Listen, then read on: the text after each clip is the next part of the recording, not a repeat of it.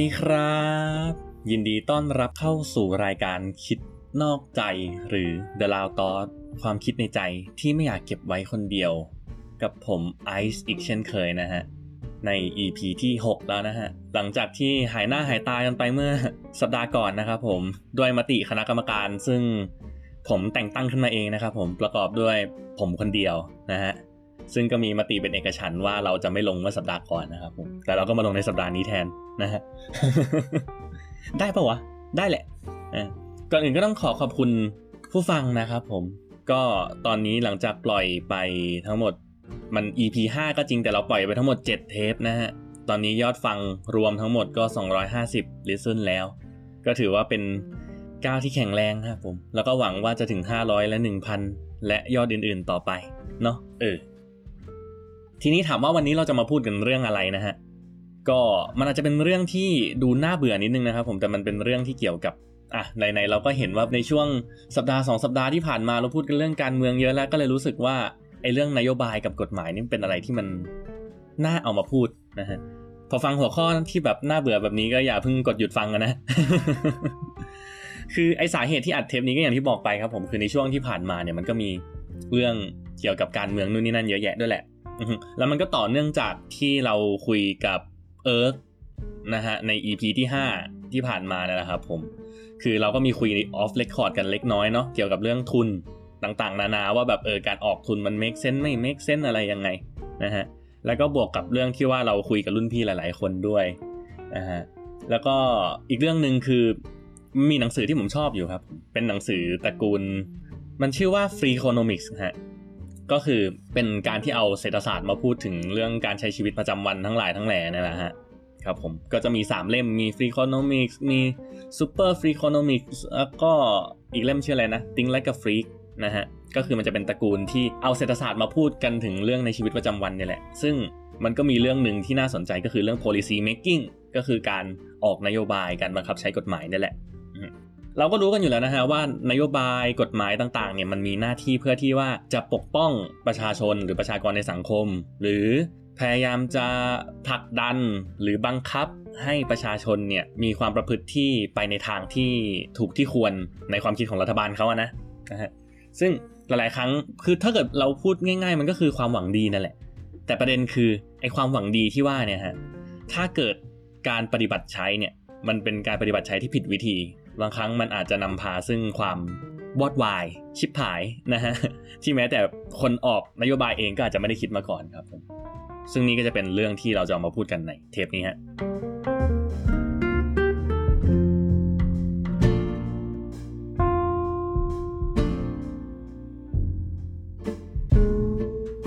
ก่อนที่เราจะไปพูดถึงเรื่อง policy นู่นนี่นั่นทั้งหลายทั้งแหล่เนี่ยนะฮะเราจะมาพูดถึงคอนเซปต์ง่ายๆของเรื่องแรงจูงใจกันฮะ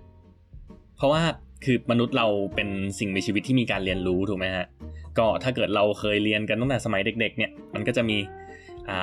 า reflex reflex ต่อเนื่อง มีการให้เหตุผล conditioning ทั้งหลายทั้งแหล่ฮะที่เราเรียนกันว่าแบบอ่าเอา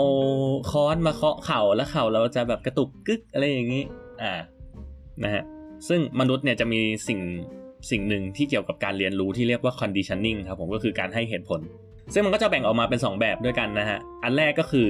classical conditioning ฮะ อันเนี้ยผมว่าทุกคนน่าจะรู้ฮะ ถ้าเกิดเรียนวิทยาศาสตร์มา น่าจะวิทยาศาสตร์แล้วเนาะที่ว่าเขาเขย่ากระดิ่งอะครับผม รู้จักพาฟลอฟไหมฮะ กระดิ่งของพาฟลอฟที่เขาจับหมามานะฮะ แล้วก็แบบ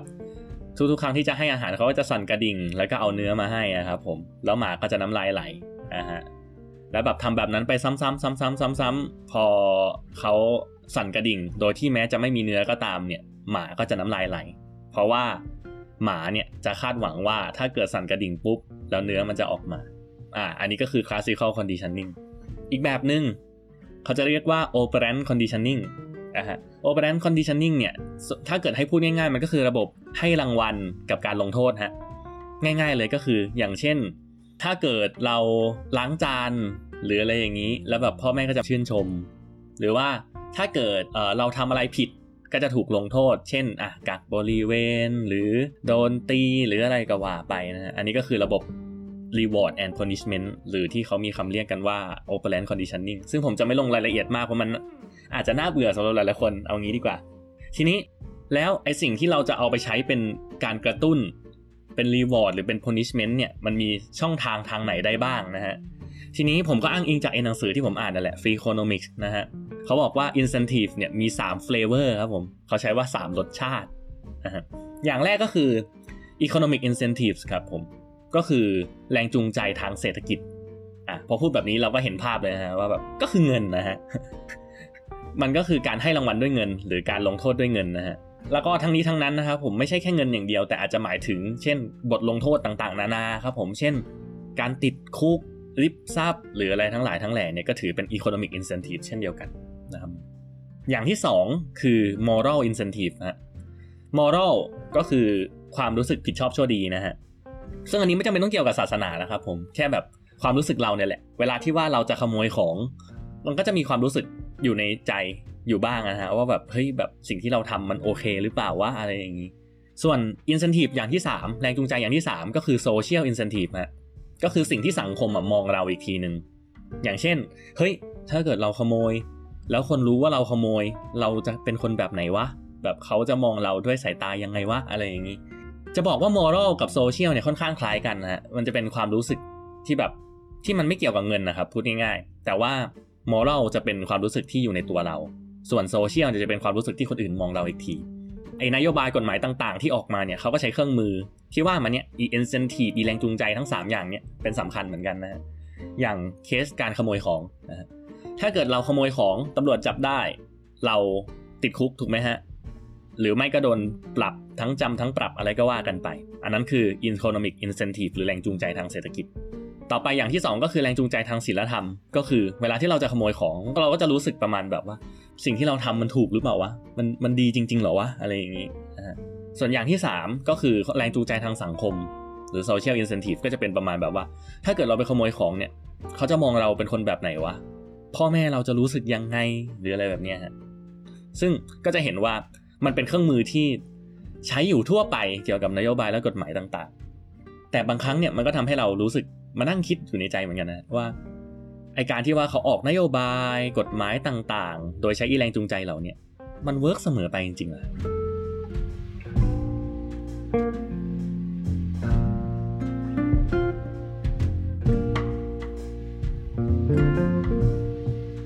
ครับผมพอเราจะมาพูดถึงนโยบายหรือไอเดียต่างๆ ที่ใช้แรงจูงใจในทางที่ไม่ค่อยโอเคนะครับผม เราก็จะยกตัวอย่างในเรื่องง่ายๆครับ ง่ายที่สุดเลย ไม่จำเป็นต้องเป็นนโยบายระดับชาตินะฮะนโยบายระดับบ้านเลยฮะคือการเลี้ยงลูกครับ ซึ่งมันก็มีเคสเคสหนึ่งครับผมจากคนเขียนหนังสือที่ผมว่ามาเนี่ยแหละ Freakonomics นะฮะคือหนึ่งในนักเขียนนะครับผมเขามีลูกสาวอยู่คนหนึ่งฮะชื่ออแมนดาอายุ 3 ขวบนะฮะซึ่งอแมนดาเนี่ยจะเป็นคนที่มีปัญหากับการเข้าห้องน้ำมากๆฮะคือแบบคือเขาก็รู้แล้วแหละว่าเออ ถ้าเกิดจะเข้าห้องน้ำเนี่ยแบบเออต้องเข้าอะไรยังไง แต่หลาย ๆ ครั้งเขาก็ไม่ยอมเข้าห้องน้ำฮะเข้าใจใช่ไหมฮะแบบเหมือนเด็กมันชินนะฮะสามขวบใส่ผ้าอ้อม ฉี่ตรงไหนก็ได้เขาเรียกว่าอะไรฮะมันยังชินนะมันอยู่กับความสบายครับคือเดินปุ๊บฉี่ได้เลยเนาะไม่จำเป็นต้องเข้าห้องน้ำมันง่ายนะฮะทีนี้ด้วยความที่ว่าพ่อของเขาซึ่งเป็นนักเขียนเนี่ยก็เป็นนักเศรษฐศาสตร์เหมือนกันฮะก็เลยตัดสินใจต่อรองด้วยสิ่งที่เรียกว่า M&M นะอันนี้ไม่ใช่ product placement นะครับผมไม่ได้ได้ค่าโฆษณา แต่คือพ่อของเขาใช้ M&M ในการล่อให้ลูกสาวเข้าห้องน้ำโดยเขาก็คุยกับลูกสาวบอกว่า ถ้าเกิดเธอไปเข้าห้องน้ำเมื่อไหร่นะเออ พ่อเนี่ยจะให้ M&M ลูกสาวก็ถามว่าทันทีเลยเหรอ พ่อก็บอกว่าเออ ทันทีที่เข้าห้องน้ำพ่อให้ M&M อะทีนี้ลูกสาวก็เออ รีบวิ่งแจ้นไปเข้าห้องน้ำฮะก่อนที่ว่าจะวิ่งกลับมาแล้วก็มาเอา M&M มานะฮะก็ดูเหมือนปัญหาจะได้รับการแก้ไขไปแล้วนะฮะว่าแบบเออเด็กก็ถูกเทรนให้เขาเรียกว่านะ ให้รู้จักเข้าห้องน้ำว่าแบบเออปวดฉี่ให้เข้าห้องน้ำนะ โดยที่ว่าก็มีของล่อเป็น M&M นะซึ่งมันก็เวิร์คครับทุกอย่างทำงานแบบปกติได้ประมาณ 3 วันนะฮะจนกระทั่งเช้าวันที่ 4 ครับผม ลูกสาวเริ่มมาสกิดเจ็ดโมงสองนาทีครับ ลูกสาวบอกว่า พ่อพ่อหนูปวดเข้าห้องน้ำแล้วลูกสาวก็ไปเข้าห้องน้ำครับผมออกมารับ M&M เป็นหนึ่งเม็ดผ่านไปประมาณ 6 นาทีท้วนครับผม7โมง8นาที มาสกิดบอกพ่อใหม่พ่อหนูปวดเข้าห้องน้ำอีกแล้วนะฮะ พ่อก็ให้ M&M ไปอีกเม็ดหนึ่งนะครับผมก่อนที่ลูกสาวจะเข้าห้องน้ำไปจนกระทั่งครั้งที่ 3 ครับผม7โมง11นาที หลังจากครั้งที่ 2 ไป 3 นาทีครับผมลูกสาวมาสกิดครั้งที่3นะฮะตัวพ่อก็เริ่มรู้ตัวแล้วว่า ชิบหายแล้วนะฮะจะเห็นได้ว่าคือด้วยนโยบายที่ไม่ดีหรือด้วยแรงจูงใจที่มันที่ที่เราคิดว่ามันจะแก้ปัญหาได้ง่าย ความจริงมันอาจจะมี step อีก step หนึ่งให้มอง ให้มองข้ามไปอะครับ ว่ามันอาจจะเกิดในสิ่งที่เราไม่ได้คาดคิดมาก่อนว่ามันจะเกิดขึ้น ตัวพ่อเองก็ตั้งใจที่ว่าจะออกมาว่า เออ ถ้าเกิดเราให้ M&M ลูกลูกมันก็คงรู้จักเรียนรู้ที่จะไปเข้าห้องน้ำได้แบบเหมือนกับการโตเป็นผู้ใหญ่ว่าแบบเออเข้าห้องน้ำมากกว่าที่แบบจะฉี่ลงผ้าอ้อมเนาะแต่เขาก็ไม่ได้คิดว่าหลังจากนั้นเนี่ยมันจะเกิดอะไรขึ้นว่าลูกสาว เอ้ย ถ้าเกิดเห็นว่าเออจะได้ M&M ลูกสาวก็จะเข้าถี่เข้าบ่อย เข้าถี่จน จนเราเริ่มรู้แล้วว่าแบบเออมันมันไม่ใช่แล้วมันเกินกว่าที่เราต้องการนะครับซึ่งอีเคสเกี่ยวกับการออกแบบนโยบายที่ไม่ได้คิดแบบถี่ถ้วนเนี่ยมันก็ทำให้ส่งผลในระดับสเกลใหญ่เหมือนกันนะครับผมไหนๆเราพูดเรื่องเด็กผู้หญิงแล้วอ่าเราก็จะพูดถึงเรื่องเด็กผู้หญิงอีกครั้งหนึ่งนะฮะคราวนี้เป็นอะไรที่ค่อนข้างจะน่าสลดนิดนึงแล้วกันอ่าคือมันเป็นข่าวในประเทศจีนครับผมเป็นอุบัติเหตุรถยนต์เมื่อปี 2011ฮะก็มีเด็กหญิงคนนึงครับผมวัยประมาณ 2 ขวบ คือเดินออกจากตลาดนะครับผม ออกมาที่ถนน แล้วบังเอิญถูกรถชนฮะครับผมคือเด็กเนี่ยก็แบบก็ไม่ถึงกับแน่นิ่งนะฮะแล้วก็ยังแบบมีแบบเข้าใจอารมณ์คนถูกรถชนไหมฮะแบบมันก็จะแบบเออแบบเหมือนจะน็อกน็อกช็อกช็อกไปแต่คือ ณตอนนั้นก็เชื่อว่ายังมีชีวิตอยู่ฮะครับผมซึ่งคนชนเนี่ย พอเขาขับชนปุ๊บตอนแรกเขาก็จอดครับผมจอดแบบจอดไว้ แต่ยังไม่ลงออกมาจากรถนะฮะแล้วผ่านไปไม่นานครับผมรถคันนั้นก็ถอยหลังกลับมา ทับเด็กผู้หญิงคนนั้นเสียชีวิตคาที่ฮะ ซึ่งมันก็เป็นที่น่าตกใจนะว่าแบบเออแบบทำไมแบบขับรถชน เสร็จปุ๊บ เด็กดูเหมือนจะยังมีโอกาสที่จะมีชีวิตรอด แต่ว่าคนขับตัดสินใจขับถอยหลังกลับมาทับ นักข่าวครับผมก็ไปเข้าสัมภาษณ์นะฮะแบบอารมณ์ประมาณเหมือนโฟนอินนั่นแหละฮะเราก็เลยได้ทราบสาเหตุว่าแบบสิ่งที่คนขับตัดสินใจณตอนนั้นคือ ถ้าเกิดเด็กตายเนี่ย เขาจะต้องจ่ายประมาณ 20,000หยวนฮะแต่ถ้าเกิดเด็กไม่ตายเนี่ยเขาต้องเป็นคนดูแลรักษา ค่าใช้จ่ายค่ารักษาพยาบาลของเด็กคนนั้น จนกว่าจะหายดี ซึ่งเขาประเมินแล้วอะมันต้องจ่ายค่ารักษาพยาบาลหลักแสน มันเลย make sense กว่าที่คนขับคนนั้นจะตัดสินใจขับถอยหลังกลับมาทับเด็กให้ตาย เพื่อที่จะว่าจ่ายได้น้อยกว่า ก็ถือเป็นเรื่องเศร้าเหมือนกันนะครับผมเพราะว่ามันหมายความว่าแบบต่อให้เราคาดหวังว่าคนจะมีความรู้สึกผิดชอบชั่วดีอยู่ในตัวขนาดไหนก็ตามเนี่ย บางครั้งแรงจูงใจทางการเงิน แรงจูงใจทางเศรษฐกิจ มันก็สามารถอยู่เหนือกว่าความรู้สึกเหล่านั้นได้ ฉะนั้นการที่ว่าเราจะออกนโยบายต่างๆ นานาเนี่ยเราก็ต้องคิดถึงจุดนี้เหมือนกัน อีกเรื่องหนึ่งที่ค่อนข้างจะเกี่ยวกับการออกนโยบายที่ก็ไม่ได้คิดแบบท่วนทีนะครับผมก็คือคราวนี้มาจากอเมริกาคือในอเมริกาเนี่ยก็จะมีปัญหาเรื่องยาเสพติดค่อนข้างเยอะถูกไหมครับทีนี้เขาก็มีนโยบายออกมาว่าแบบเฮ้ยถ้าเกิดเราไม่สามารถจับกลุ่มเขาหลังจากที่เขาก่อเหตุ มันจะดีกว่าไหมถ้าเกิดเราสามารถป้องกันสิ่งต่างๆ ไม่ให้เกิดขึ้นมาตั้งแต่แรกล่ะทีนี้เขาก็เลยออกนโยบายมาสิ่งหนึ่งครับผม ชื่อว่า civic forfeiture นะฮะก็คือพูดง่ายๆก็คือการยึดทรัพย์นั่นแหละครับผมโดยกฎหมายเนี่ยครับผมให้สิทธิตำรวจที่ว่าถ้าเจอผู้ต้องสงสัยตำรวจสามารถตัดสินใจได้ว่า จะยึดทรัพย์ไว้ก่อนดีไหมนะฮะผมเมื่อดูสถานการณ์ต่างๆท่วนทีแล้ว อันนี้คือกฎหมายที่เขาเขียนไว้นะ ทีนี้มันมีจุดจุดหนึ่งที่ต้องเมนชั่นครับผม คือไอการยึดทรัพย์เนี่ยตำรวจมีสิทธิ์ที่จะสามารถเก็บของเหล่านั้นไว้กับตัวเองได้นะฮะ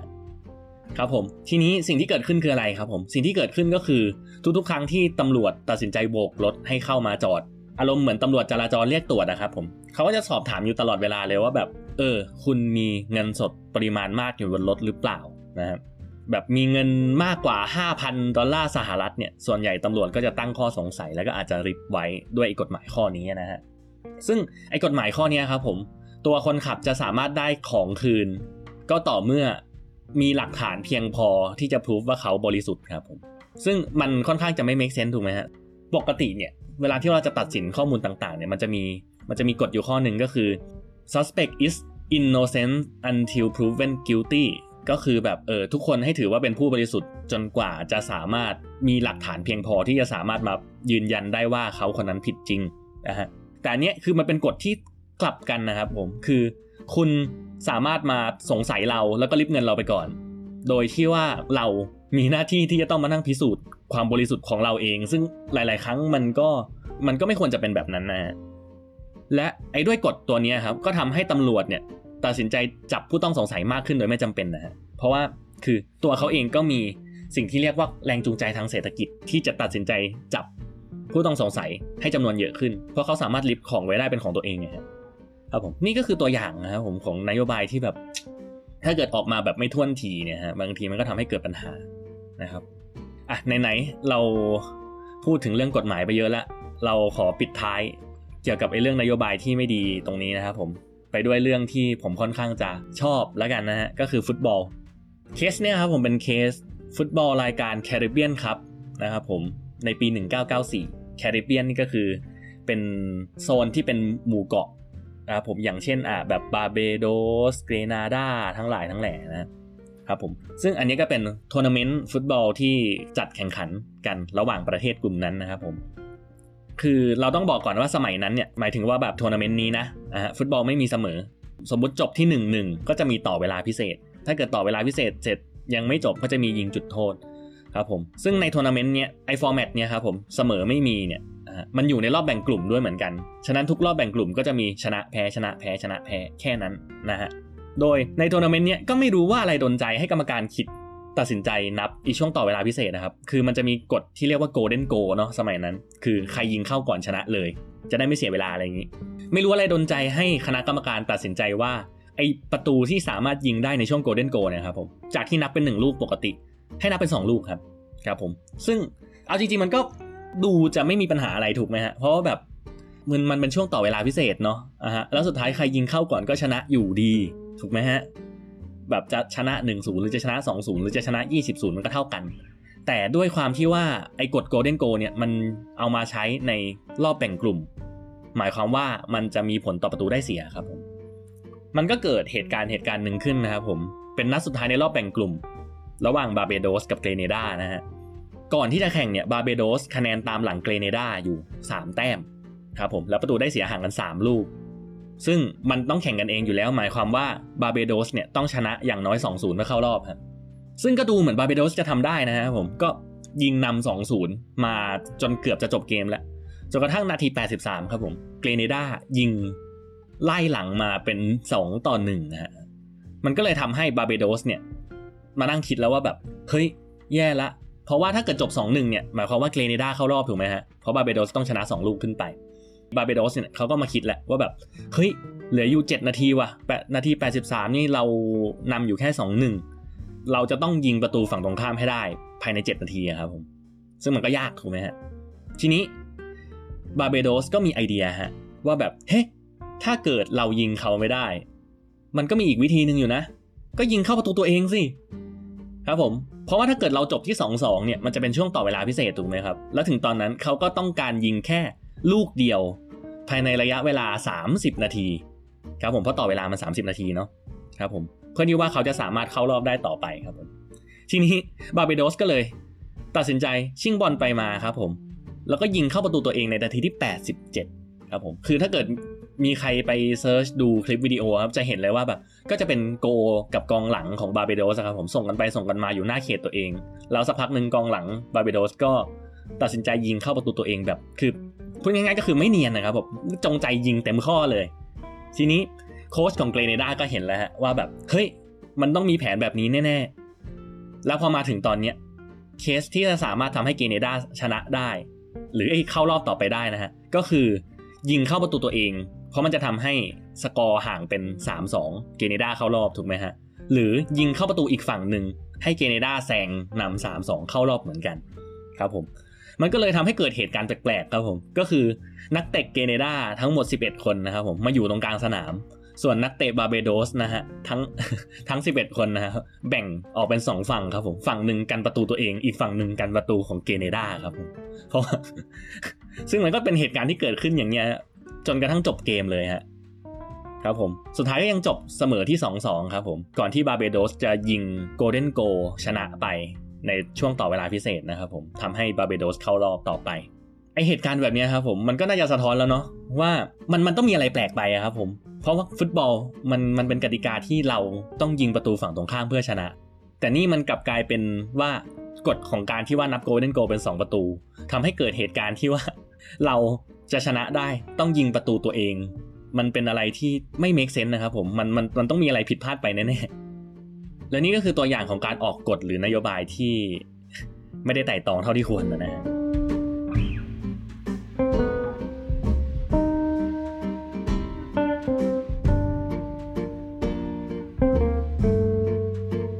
ครับบางคนที่ฟังเเรื่องราวที่ผมเล่าไปนะครับ ผมไม่ว่าจะเป็นเรื่องอะถอยรถทับ หรือว่าจะเป็นเรื่องอะการ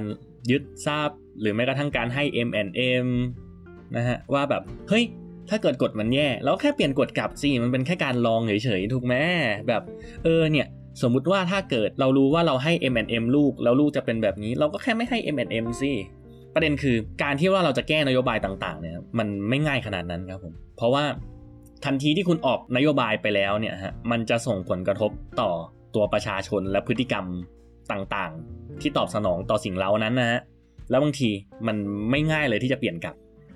ผมก็จะยกตัวอย่างเคสเคสหนึ่งครับผมในอิสราเอล คือมันเป็นเหมือนเป็นการทดลองแหละฮะ เป็น paper paper หนึ่งเขาไปทดลองกับศูนย์รับเลี้ยงเด็ก เมืองไฮฟาของอิสราเอลครับผมเมื่อปี 2000 ปัญหาที่เกิดขึ้นในศูนย์รับเลี้ยงเด็กเหล่านี้ก็คือผู้ปกครองชอบมารับเด็กสายครับผมปกติเนี่ยผู้ปกครองต้องมารับเด็กประมาณ4ี่โมงเย็นถ้าเกิดผู้ปกครองมารับสายประมาณแบบอะสี่โมงครึ่งห้าโมงหกโมงอะไรแบบนี้ครับผม นอกจากจะทำให้ตัวเด็กเองเครียดแล้วนะครับผมว่าทำไมพ่อแม่ไม่มาสักที ตัวคุณครูหรือผู้ดูแลเด็กทั้งหลายทั้งแหล่เนี่ยก็เดือดร้อนด้วยเช่นกันนะเพราะว่าต้องอยู่นานกว่า แล้วต้องมานั่งเครียดนะครับผมว่าเมื่อไหร่พ่อแม่จะมารับไปสักที เพราะว่าระหว่างนั้นเขาก็ยังต้องเป็นคนดูแลเด็กเหล่านั้นอยู่ ทีนี้ก็เลยมีการทดลองครับ แก้ด้วยการตั้งค่าปรับครับผม 3 ดอลลาร์นะฮะซึ่งการทดลองเนี่ยครับเขาทดลองในศูนย์รับเลี้ยงเด็กในในเมืองไฮฟาเนี่ยสิที่ เป็นเวลา 20 สัปดาห์นะฮะ โดยไอ้สสัปดาห์แรกเนี่ยเขาก็เช็คปกติครับจดไว้เฉยๆครับผมว่ามีใครมาสายมากน้อยขนาดไหนโดยเฉลี่ย ก่อนที่วีที่ 5 เป็นต้นมาเนี่ยเขาจะเริ่มเอาค่าปรับมาใช้ครับผม ก็คือใครมาสายหลังจากนั้นเนี่ยเขาจะปรับ 3 ดอลลาร์แหละ ซึ่งเขาจะปรับแบบนี้ไปจนถึงสัปดาห์ที่ 16นะฮะ โดยที่ว่าสัปดาห์ที่ 17 ถึงสัปดาห์ที่ 20เนี่ยกลับมาไม่ใช้ค่าปรับใหม่นะซึ่ง มันก็ดูจะ make sense ถูกไหมฮะ สมมติว่าถ้าเกิดเราไม่อยากให้ใครทำอะไร เราก็ปรับเงินเขา ถูกไหมฮะอ่าอย่างเช่นเราไม่อยากให้เขาสูบบุหรี่ในที่สาธารณะเราก็เลยตั้งค่าปรับไปที่ 2,000 อะไรแบบนี้ครับผมเราก็คิดว่ามันจะเวิร์กนะแต่ผลที่ออกมาจากการทดลองนี้ปรากฏคือผู้ปกครองมารับเด็กสายเยอะขึ้นฮะทั้งนี้แบบนักเศรษฐศาสตร์เนี่ยเขาก็พยายามจะหาคำอธิบายมาอธิบายเหตุการณ์ที่เกิดขึ้นครับ คือ เวลาที่ว่าเรามารับเด็กสายนะฮะมันจะมีความรู้สึกผิดชอบชั่วดีครับผมก็คือ moral incentive ที่ผมพูดถึงไปตั้งแต่ช่วงต้นนั่นแหละฮะว่าแบบมันจะมีความรู้สึกประมาณแบบว่า รู้สึกผิดต่ออาจารย์ที่ต้องมาเดือดร้อนดูแลเด็กครับผมรู้สึกผิดต่อตัวเองที่เป็นผู้ปกครองที่ไม่ดีที่ปล่อยให้ลูกต้องรอนานอ่าแต่ทันทีที่มันมีค่าปรับมาทดแทนปุ๊บคนก็จะเริ่มเทียบแล้วไงฮะว่าเฮ้ยอันนี้มันหมายความว่าถ้าเกิดเรามาสายเนี่ยมันก็คือเราเสียค่าปรับ 3 ดอลไปแล้ว มันเป็นสิ่งที่เราชดเชยกับสิ่งที่เราทำไปไปแล้วครับ มันเหมือนไม่ต่างอะไรกับ การจ้างอาจารย์ให้ดูแลเด็กนานขึ้นด้วยเงิน 3 ดอลนะครับผมทีนี้ผู้ปกครองก็เลยไม่ได้รู้สึกผิดแล้วถูกไหมฮะเพราะแบบเขาเขาเขาชดเชยด้วยเงินไปแล้วอะก็เลยทำให้ยอดผู้ปกครองที่มารับลูกสายเนี่ยเยอะขึ้นไปอีกครับ แต่ปัญหาคือถ้าเกิดเราใช้วิธีที่คนพูดมาก่อนหน้านี้นะครับผมว่าแบบเออถ้าเกิดกฎหมายมันไม่โอเคเราก็แค่เอาออกสิ ครับผมในการทดลองนี้เขาก็เอาออกเหมือนกันครับผม อย่างที่บอกไปในวีคที่ 17 18 19 20 เนี่ยเขาเอาค่าปรับออกแล้วปรากฏว่ายอดผู้มาสายไม่ลดลงครับผมทั้งนี้ทั้งนั้นก็ต้องอธิบายว่าสถานการณ์ตอนแรกนะครับผมคือเรารู้สึกผิดชอบชั่วดี ว่าเออถ้าเกิดเรามารับสายเนี่ยมันรู้สึกผิดต่อลูกรู้สึกผิดต่อครู รู้สึกผิดต่อตัวเอง พอมันมีค่าปรับมาทดแทนเนี่ยเขาก็รู้สึกว่าเออเราชดเชย สิ่งที่เราทำผิดพลาดไปด้วยเงินไปเรียบร้อยแล้ว พอเราอีสามดอนออกเนี่ยครับผมด้วยความที่ว่าเราไม่ได้รู้สึกผิดต่อสิ่งที่เรากระทำแล้วฮะจากก่อนหน้านั้นที่ว่าเราต้องจ่ายค่าปรับ 3 ดอลลาร์กลายเป็นว่าตอนนี้เราไม่จำเป็นต้องจ่ายค่าปรับแล้วเวลาเรามาสายไอความรู้สึกผิดชอบชั่วดีตรงนั้นมันไม่ได้กลับมาฮะทัศนคตินั้นมันถูกเปลี่ยนไปแล้วด้วยค่าปรับ 3 ดอลที่เขาถูกเอามาใช้ในช่วงระหว่างนั้นนะฮะนี่ก็คือเหตุผลว่าในหลาย ๆ ครั้งนโยบายหรือกฎหมายอะไรต่างๆ ที่มันออกมาเนี่ยมันออกแล้วออกเลยครับผม เวลาที่ว่ามันส่งผลกระทบกับอะไรขึ้นมาสักอย่างแล้วมันไม่ได้แก้ง่ายขนาดนั้น มันมีเรื่องเล่าที่ค่อนข้างจะคลาสสิกเรื่องเล่าหนึ่งนะครับผมผมว่าผมเคยเล่าเรื่องเล่านี้ไปให้คุณธนาธรฟังตอนที่ว่าเขามาเนเธอร์แลนด์เนี่ยนะฮะมันก็เป็นเรื่องเล่าที่แบบสนุกสนุกนะฮะก็คือสมัยก่อนนะครับผมสมัยที่อังกฤษเนี่ยยึดครองอินเดียอยู่นะฮะผมมันจะมีปัญหาปัญหาหนึ่งในอินเดียก็คือปัญหางูครับผมงูในอินเดียเยอะมาก ทีนี้คนอังกฤษเนี่ย ก็เลยมีนโยบายที่ว่าจะกำจัดงูให้มันมีจำนวนน้อยลงครับผมนโยบายที่อังกฤษตัดสินใจออกมา คือนโยบายที่ว่า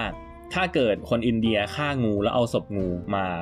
ให้กับคนอังกฤษ คนอังกฤษจะให้ตอบแทนเป็นเงินครับ ซึ่งมันก็ดู make sense นะฮะผมว่าแบบเออถ้าเกิดคุณช่วยกันฆ่างู งูมันก็จะจำนวนลดลงอะเรา happy คุณ happy เพราะคุณก็ได้เงินใช้ ส่วนเราก็ได้จำนวนงูที่ลดลงภายในอินเดียครับผมจนกระทั่ง ผ่านมาสักพักหนึ่งครับผม มันก็มีคนหัวใสครับ ว่าเฮ้ยถ้าเกิดเราสามารถออกไปฆ่างูเพื่อที่ว่าจะเอางูมาแลกเป็นเงินได้ เราสามารถเอาศพงูไปขายได้ทำไมเราไม่เลี้ยงงูขึ้นมาเองล่ะครับ เพราะถ้าเกิดเราเลี้ยงงูขึ้นมา หมายความว่า เราไม่จำเป็นต้องไปดันด้นฆ่ามันในที่สาธารณะในป่า เราต้องไปแย่งกับเขา อันตรายกว่าไหมก็อันตรายกว่าด้วย เพราะว่าเราไม่รู้ว่ามันจะมาจากมุมไหน แต่ถ้าเกิดเราเลี้ยงงูขึ้นมาเองเนี่ย เราก็รู้ว่ามันอยู่ในฟาร์มเรา เราจะตัดสินใจฆ่ามันก็เป็นเรื่องที่ค่อนข้างจะง่าย ทีนี้ก็เลยทำให้คนอินเดียหลาย ๆ คนเนี่ยครับผมตัดสินใจเพาะงูขึ้นมาครับ แล้วก็ฆ่างู แล้วก็ค่อยเอาศพงูไปแลกกับคนอังกฤษนะทีนี้คนอังกฤษก็เริ่มเอะใจเฮ้ยมันก็มีคนฆ่าเอามาให้อยู่บ่อยๆทำไมจำนวนงูไม่ลดวะจนกระทั่งคนอังกฤษเนี่ยครับผมก็ไปพบว่าคนอินเดียเปิดฟาร์มงู คนอังกฤษก็โกรธมากฮะแล้วก็ตัดสินใจว่า เฮ้ย ไม่เอาละ เอาศพงูมาแลกเงินเนี่ย เราไม่รับซื้อแล้วนะฮะพอคนอังกฤษตัดสินใจไม่รับซื้อ คนอินเดียที่เปิดฟาร์มงูก็คิดแล้วฮะว่าแบบอ้าวถ้าเกิดคุณตัดสินใจไม่ไม่ซื้องูเราแล้ว แล้วเราจะเลือกเพาะงูไว้ทำไมอะฮะเพราะว่าไอ้งูที่อยู่ในฟาร์มเราก็ไม่มีประโยชน์แล้วถูกไหมครับแบบจะเก็บไว้ทำไมเก็บไว้ก็อันตรายด้วยนะฮะสุดท้ายคนอินเดียก็เลยตัดสินใจปล่อยงูที่เปิดฟาร์มไว้ครับผม ออกสู่ พื้นที่สาธารณะออกสู่ ธรรมชาติครับ ก็เลยทำให้จำนวนงูหลังจากที่เขาออกนโยบายนั้นเนี่ยมีจำนวนมากขึ้นกว่าตอนแรกที่เขาตัดสินใจออกนโยบายนี้ขึ้นมาด้วยซ้ำไปนะอันนั้นมันก็เป็นเรื่องเล่าที่แบบค่อนข้างจะคลาสสิกนะฮะแบบหลาย ๆ คนก็น่าจะเคยได้ยินในอีกเวอร์ชันหนึ่งอย่างเช่นอะคนฝรั่งเศสไป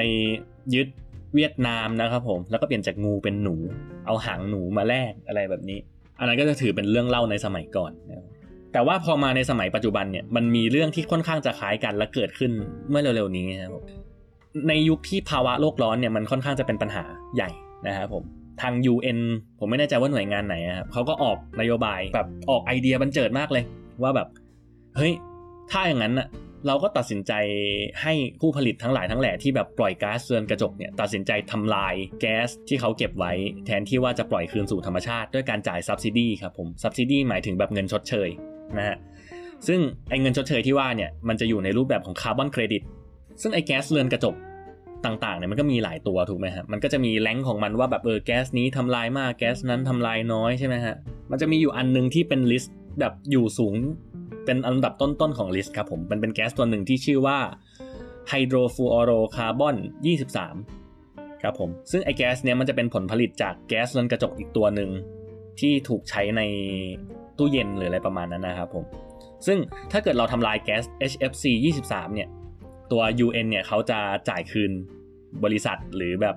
โรงงานต่างๆ ด้วยคาร์บอนเครดิตเป็นจำนวนสูงมาก ทีนี้ทายซิว่าเกิดอะไรขึ้นนะก็คือโรงงานทั่วโลกครับผม โดยเฉพาะอย่างยิ่งจีนและอินเดียอีกแล้วนะฮะก็เร่งผลิตแก๊ส HFC 23 ครับ แบบเร่งผลิตไอ้ตัวแก๊สที่ใช้ในการทำตู้เย็นนะครับผม ออกมาให้เป็น HFC 23 แล้วก็ทำลาย HFC 23 เนี่ย ทิ้งเรื่อยๆเรื่อยๆเรื่อยๆเรื่อยๆเรื่อยๆเรื่อยๆฮะเพื่อที่ว่าจะได้เอาไอ้คาร์บอนเครดิตที่ UN ให้นั่นแหละ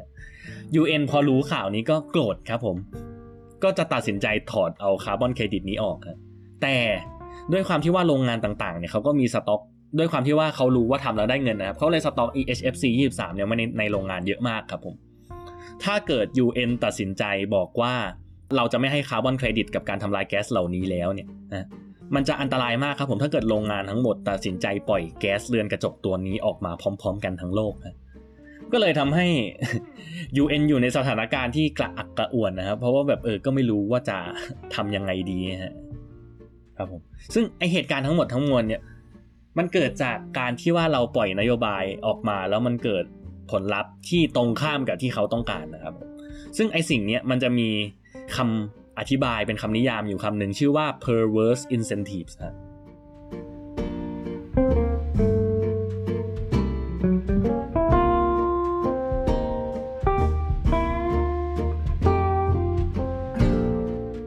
ก็ได้อธิบายไปเรียบร้อยแล้วนะครับ ผมตัวอย่างเยอะแยะมากมายของการออกนโยบาย หรือการออกกฎหมายต่างๆ นานาที่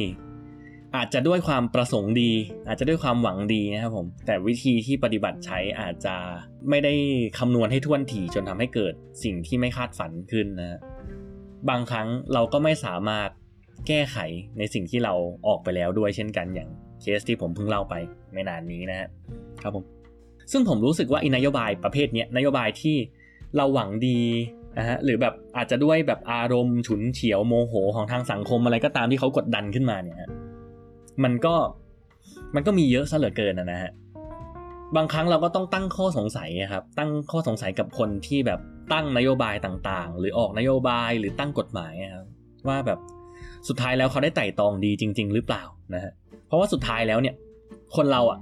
ตอบสนองต่อแรงจูงใจถูกไหมครับ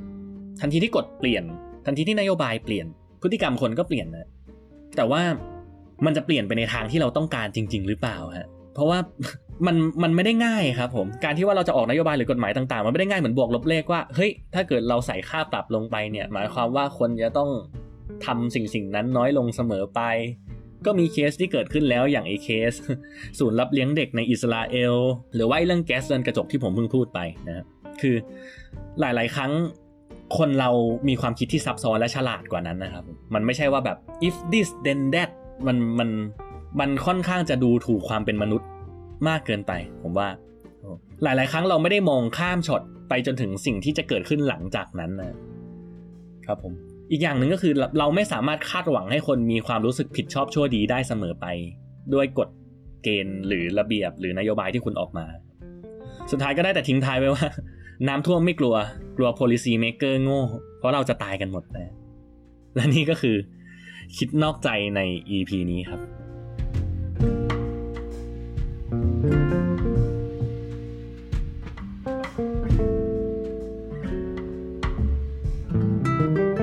ก็